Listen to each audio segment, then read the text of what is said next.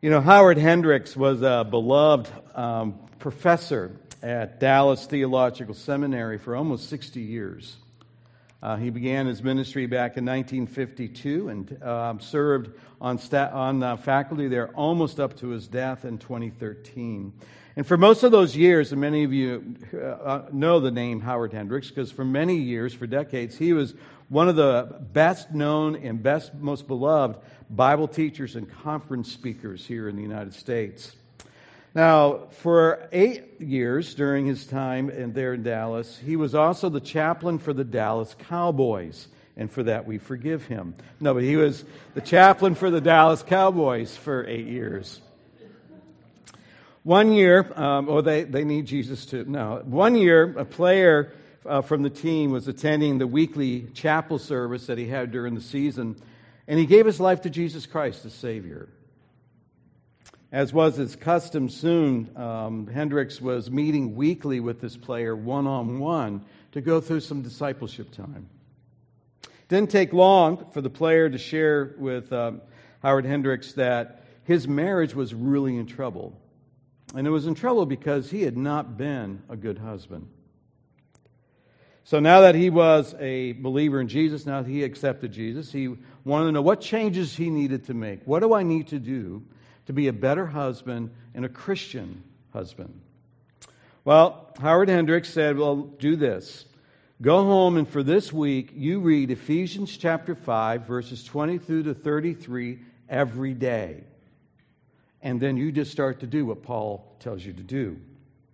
Now, for those who need a little reminding, one of the verses in Ephesians 5 22 to 33 is this one. It says, Husbands, love your wives as Christ loved the church and gave himself up for her. Well, the next week, a very visibly agitated six foot four linebacker stalked into the room, went right up to the five foot eight Howard Hendricks, and started telling him with a raised voice and in no uncertain terms that he didn't appreciate last week's assignment. Well, Howard Hendricks looked at him and calmly asked, Well, what was the problem? He said, You told me to read Ephesians 5 and just simply do what Paul said to do. That's right. Well, Paul told me to love and cherish and nurture my wife like Jesus loves me. That's right. So, I'm supposed to be, love my wife like Jesus loves me. Yes, you are. Well, that's impossible. I cannot possibly and never possibly will be able to love my wife like Jesus loves me. And Hendricks said, No, you can't. Now the veins in the player's neck started to bulge out. He raised his voice another two levels and said, That doesn't make any sense at all. Why would God tell me to do something that He knows I can't do? Well, Hendricks, relaying this story later, admitted that it was at this moment that he thought maybe it wasn't wise to agitate a six foot four, 250 pound linebacker quite this level. But he looked up into this player's eyes and he says, because God wants to teach you how to really grow as a follower of Christ. And it's not how much you can do yourself, it is how much you're willing to let God do in you and then through you. And then he took out his Bible, and together they sat down, and a much calmer football player and Howard Hendricks began to look at the very passage that we're looking at this morning and focusing in on Philippians chapter 2, especially verses 12 and 13. Now, we can picture the scene as Epaphroditus has arrived back in Philippi uh, and he, from Rome, and he's got this letter that we know as Philippians. And the church family gathers together because they, they want to hear this letter read. And so they're probably gathered, and as we mentioned, Lydia's home, the first convert. She probably had the largest house. They're all sitting in their home, and Epaphroditus stands up and he starts to read this letter, and they're hearing it for the first time. And by the time they get to this part of the letter, they probably are starting to ask some of the same questions that that football player was asking. Because Paul has laid out some really big challenges to them.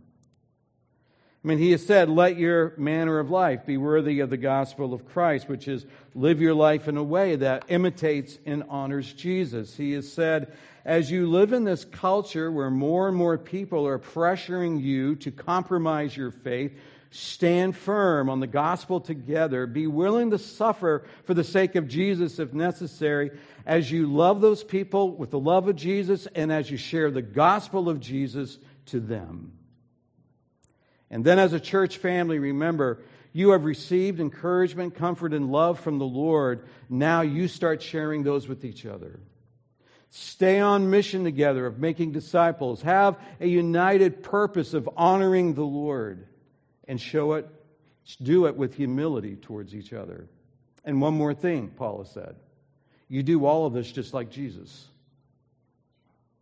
You do all of this just like Jesus. He's, he's your model that you follow, and He's your motivation for what you do. And I have to smile because Paul has done all that in 15 verses. He's got two and a half chapters to go.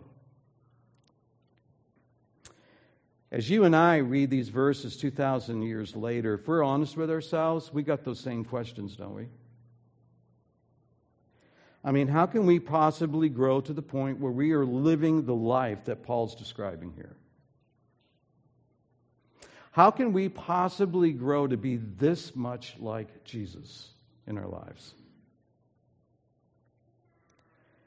How do we have this kind of relationship with each other in which the love, encouragement, and comfort that we've received from God is the same that we show each other? And how do we stand in a world that is increasingly opposing us and face them with love in the gospel of Christ? Well, when we hear this and as we look at these kind of challenges, we are tempted oftentimes to do one of three things, and I've done all three of these at different points in my life. One is we just project an image of which we say, everything in my life spiritually is okay.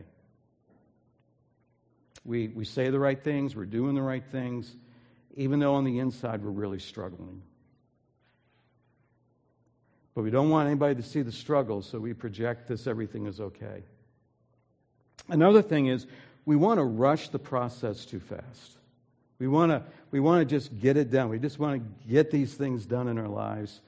And we want a microwave spiritual experience, and God goes, No, I'm more like a crock pot on slow simmer takes time, growing slowly over time as we soak in God's Word and the Holy Spirit soaks in us. But when we try to rush, we tend to get discouraged when things don't happen fast enough. Sometimes, though, I think most of us choose to strive and just try harder. I mean, we'll just try harder. We, We'll do more stuff. We'll get involved in more activities. We will attend more Bible studies. We'll do more ministry because that will make us the people God wants us to be. But over time, striving will wear you out. And so God's got a better way. He's got a better way. God says in these verses here's what we do you bring the desire and determination to grow and be like Jesus to me, and I'll give you the grace to move forward. You bring the desire and the determination to grow, and then I'll give you the grace to move forward. I'll give you the grace to grow. And I'll give you the grace to become the people and the person that I am calling you to be.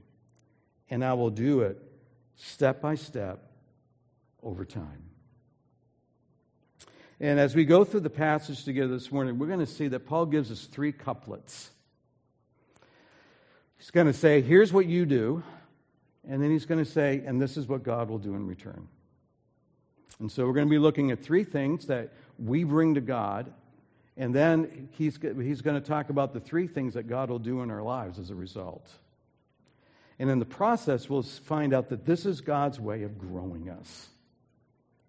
And the first thing is this Paul says, make an intentional and determined effort to grow, and then let God enable you. Make an intentional and determined effort to grow, but then let God enable you. And now we are in verses 12 and 13. Paul writes, Therefore, my beloved, as you have always obeyed, so now, not only as in my presence, but much more in my absence, work out your own salvation with fear and trembling. For it is God who works in you both to will and to work for his good pleasure. He says, first of all, make this intentional and determined effort to live a life of obedience to God and his word. Work out your salvation, he says. The work out your salvation is simply another way of saying live a life that's worthy of the gospel of Christ. It's important that he doesn't, we see that he does not say work for your salvation. He says work out your salvation. This is something that's happening in our lives after we have a relationship with Jesus, not something that creates the relationship with Jesus. So after we have come to saving faith in Christ, now work out the salvation that's been given to us. This is a, a life in which we are consistently seeking to honor the Lord through loving obedience to Him. This word, work out, means to continuously work until completion. To be continuously working until completion. It was a word that was used to describe the hard physical labor that a miner puts in as he's mining gold or some other mineral. And so, the thing that we are working at, the thing that we're continuously working on until it's brought to a completion, is our salvation. Now, as we saw a few weeks ago, when Paul uses the word salvation, he's talking about that complete spiritual journey that you and I are on from the moment we accept Christ as Savior to the moment we see His face and experience glorification. It includes placing faith in Christ as our Savior and receiving forgiveness and receiving eternal life, being brought into the God's family as His child and held securely there by His love. And the Bible calls that justification. It includes the fact that now we are in this process of growing to become more and more like Jesus over time, and that's called sanctification. And then there is that moment that we will enter into the presence of Jesus Christ either at our death or at his coming. And the Bible says that's our glorification. And our justification, sanctification, glorification, all of that is our salvation. Salvation is the overarching term. Those are the three pieces of it, the three parts of the experience. Our salvation is coming to Jesus Christ and we're justified. It is growing in Jesus as we are sanctified. And then it is that moment in which we actually see Jesus and we are glorified. And while we are in that process, we are growing step by step to be like Jesus until the moment we see Jesus. Because when we see Jesus, the spiritual journey that you and I are on in Christ will be completed and we will be and we will experience fullness in him. But until then, we work out our salvation. We do it with fear and trembling. We do it with fear and trembling. And that's that's a little surprising, isn't it? You know, this idea of work out our salvation, that, that's something we might expect to see. But what's this thing about as Christians, we come to God with fear and trembling? Well, fear and trembling is a phrase that simply means to have deep respect and reverence for God. To have a deep respect and a reverence for God. It is this awareness also that there are consequences for disobedience. And so we have this reverence and respect for God, and we understand that there are consequences if we choose disobedience. And so we work out our salvation with deep respect and reverence. God has said to um, us and to the Philippians, here is exactly how I want you to relate to the world and the people around you. Here is how I want you to relate with each other as brothers and sisters in Christ. And I want you to live so that your life reflects the life of my son, Jesus Christ. And when you do that, you will be living a life that's worthy of the gospel of Christ. You will honor me. And when he puts down with fear and trembling, it's a warning. Do not take God and his commands lightly. Do not take God nor his commands lightly because God is very serious about what he has said. These are not the suggestions of the Lord, they're the commandments of the Lord. And he expects obedience. And so, with respect and reverence, because he is God, and with the understanding of there are consequences if we choose disobedience, we work out our salvation as we become more and more like Christ. You know, as we do that, and as we are living this life of consistent loving obedience to God with respect and reverence for who He is, that's the desire we bring to God. But here's the important thing. Now we have to remember it's God who's going to work in us to will and fulfill His good pleasure. It's God and His grace that's going to give us the ability to actually then fulfill that which we are committing to do. And so he says in verse 13, For it is God who works in you, same word, work. so God is working diligently, consistently, until completion in our lives to first will and then to work for or do or accomplish his good pleasure. You see, God is never going to tell us to do something that he does not give us the grace to do.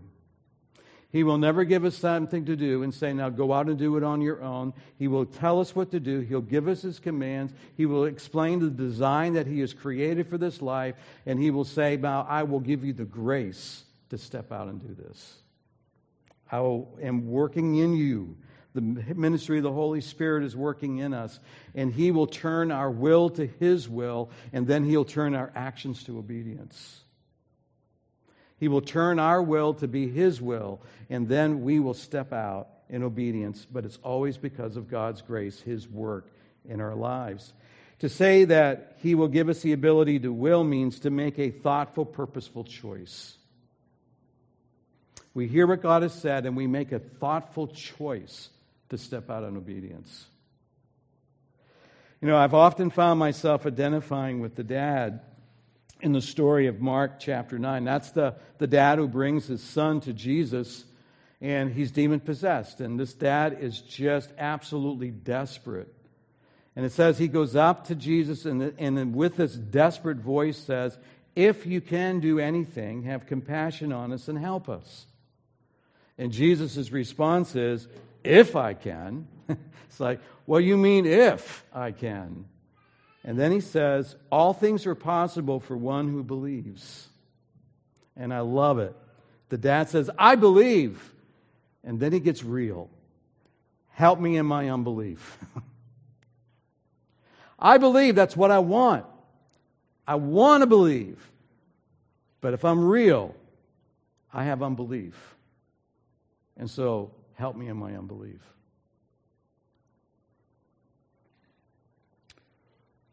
I have found myself in those situations where I've said, Lord, I hear what you're saying and I want to do it, but I need your help. God, I do want to forgive this person, but help me let go of the offense and the hurt. God, I, I want to love that person as you tell me to love them, but please help me with my agitation towards them. God, I want to do what you've called me to do, but there's this sin barrier in my life, my sin barrier in my life. And so, Lord, deal with that so that I can step out in obedience to you. And then God says, Not only will I give you the will, but then I'll give you the ability to fulfill. That word fulfill here means to receive the energy to accomplish a task. To receive the energy to accomplish a task. And God does this through the enabling ministry of the Holy Spirit who lives in us. You know, Jesus tells his dad, have faith. And the dad wants to, but he can't generate that faith on his own. And so he asks Jesus, Give me the ability to believe. And Jesus does. And we know that because the son is healed.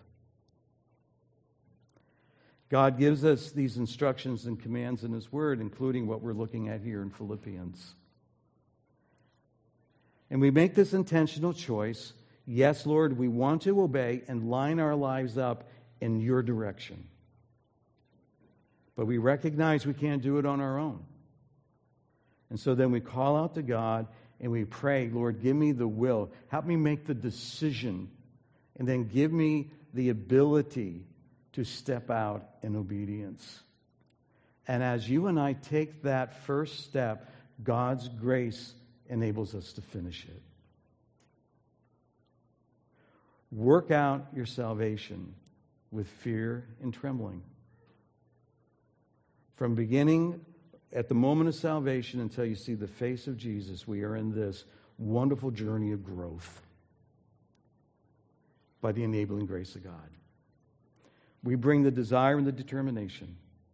God gives the enabling grace for us to fulfill and follow through. The next couplet that he brings out is make an attitude adjustment, and God will enhance your testimony for Christ. Make an attitude adjustment, and God will enhance your testimony for Christ. And look at verse 14. He says, Do all things without grumbling or questioning. do I hear an ouch?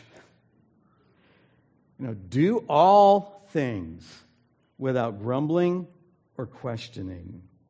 You know, grumbling is this negative response to something where we're, we're, we're muttering. You know, it's just a little bit under the breath, but it's enough for other people to hear. and we're just muttering and grumbling about what we don't like about this, or why this is wrong, or why we don't want to do this. You know, for the grumbler, the glass is always half empty and he wants others to agree with him. And so there's the muttering that begins to take place. Questioning is someone who steps out and actually enters into a dispute with someone else. They argue with something else. This is when you make a judgment on somebody or you make a judgment on something and you step out in rejection. And you verbalize that with a disputing, with a questioning, with an arguing with another person or another group of people. No, this is wrong, or that person is wrong, or no, that's not what we should do. And the purpose and the intent of someone that's questioning is to stop what's about to happen. The interesting thing with these words, grumbling and questioning, is there is a Greek version of the Old Testament called the Septuagint. And in that Greek version, these two words, grumbling and questioning, are used to describe the Jews in the wilderness under the leadership of Moses. So if you want to know what Paul's talking about here, just take your mind back and watch and look at the Jews under Moses. This is those times where there's that constant complaining and questioning because nothing was ever right. We got manna to eat. We want quail. We have too much quail to eat and I'm not even sure God answered that one. We got water out of a rock when there was no water. We got water out of a rock when there was no water. But then the next time we have no water, we're grumbling and complaining and saying, Why did Moses bring us out here in the wilderness to die of thirst? We want to go back to Egypt as slaves. That's grumbling and complaining. They had such a habit of grumbling and complaining, though, that they make that disastrous decision to not go in the promised land when God gave them the opportunity. They grumbled and complained themselves right out of God's blessing. And as a result of that disastrous decision, that whole generation of adults die and they're buried in the wilderness. Grumbling and complaining will always cause you to miss what God is doing. And so Paul says, have an attitude adjustment, uh, adjustment. Stop grumbling and complaining. And he says, this is about all things. In all things, don't grumble and complain. And he's referring back to everything he's written before this.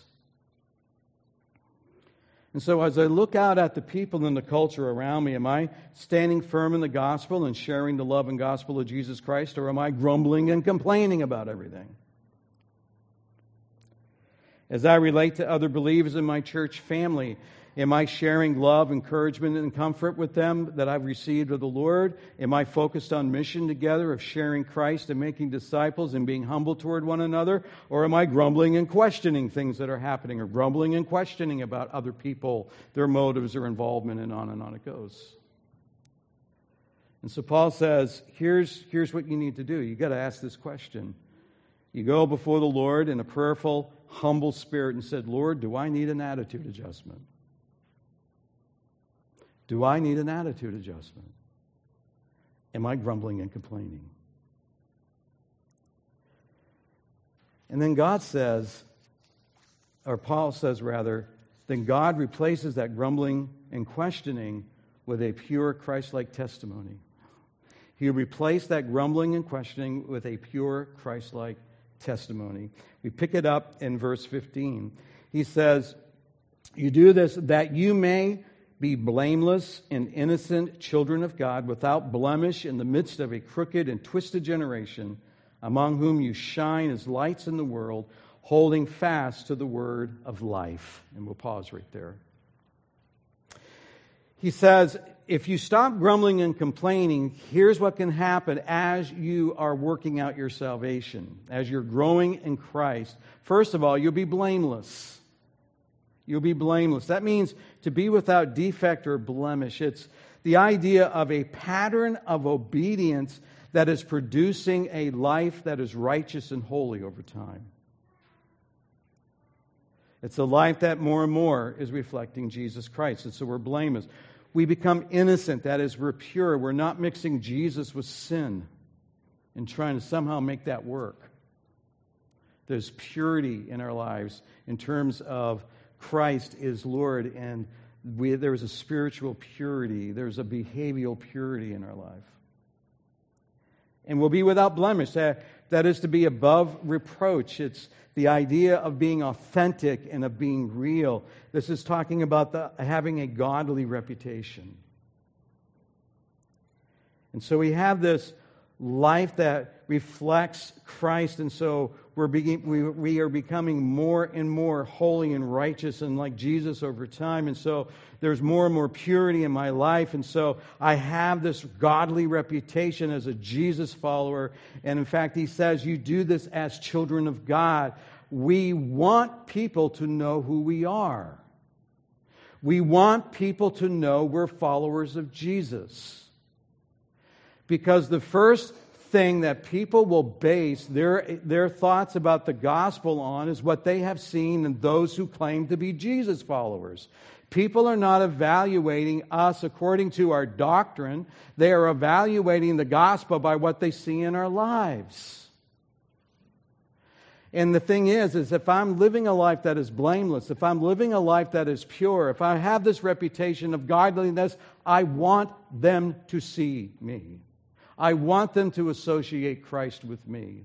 Because as they've seen Jesus in my life, now they're ready to hear me share about how they can have that same relationship with Him as I do. But why should they want a relationship with a God who's made no difference in my life? But they will want to know the Jesus that has transformed my life. And that's the whole point that Paul is take, making here.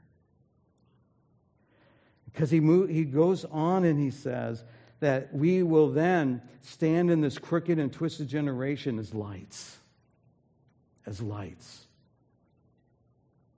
You see, we will shine as lights in this sin darkened world with the gospel of Jesus Christ because this world is crooked. That means something that is deformed and twisted and no longer conforms to standards. If you're a machinist, you know exactly what that is.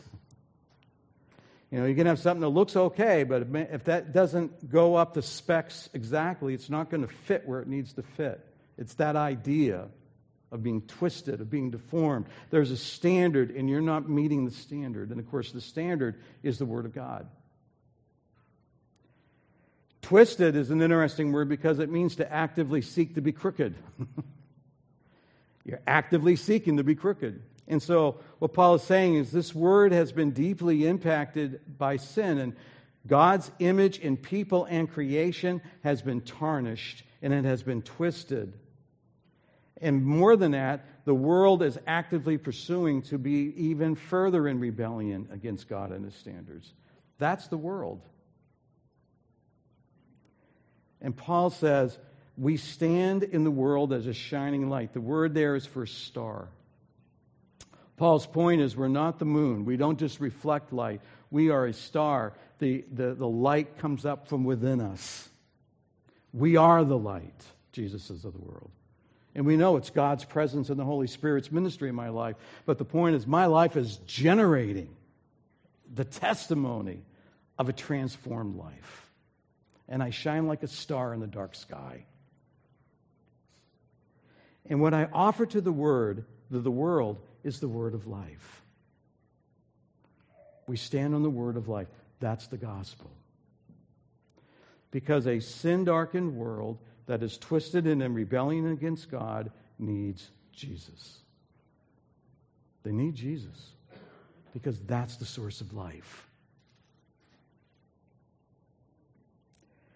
And then the final couplet, and we'll close with this, is Paul says, Make growing forward your goal in life and experience God given joy. Make growing forward your goal in life. Make what we've just seen, these other things, the goal of your life, and you will experience God given joy. Picking it up at the second half of verse 16, it says, So that in the day of Christ I may be proud that I did not run in vain or labor in vain. Even if I am to be poured out as a drink offering upon the sacrificial offering of your faith, I am glad and rejoice with you all. Likewise, you also should be glad and rejoice in me. What Paul is saying here is he knows that this upcoming trial that he's waiting for could result in his execution. And that's going to be both the end of his life and the end of his ministry. And Paul says, But I'm at peace with that as long as I know that my efforts and my investment in you have not been in vain. If my ministry has been effective. And I will know that as you work out your salvation with fear and trembling through the enabling grace of God.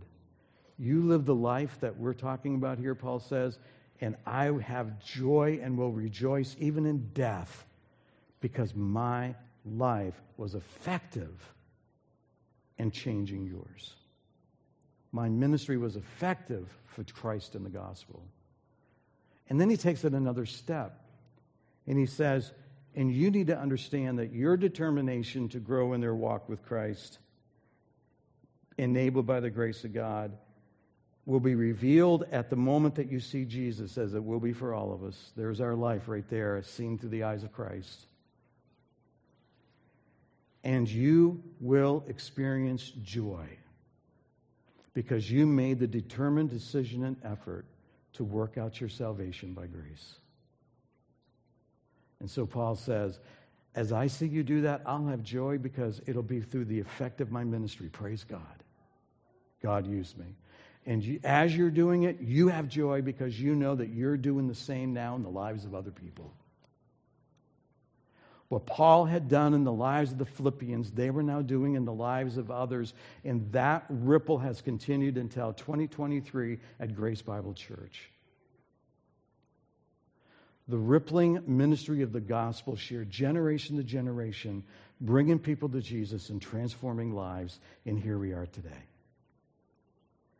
And Paul says, when that's your life, Jesus gives you joy because you have counted for him in his kingdom.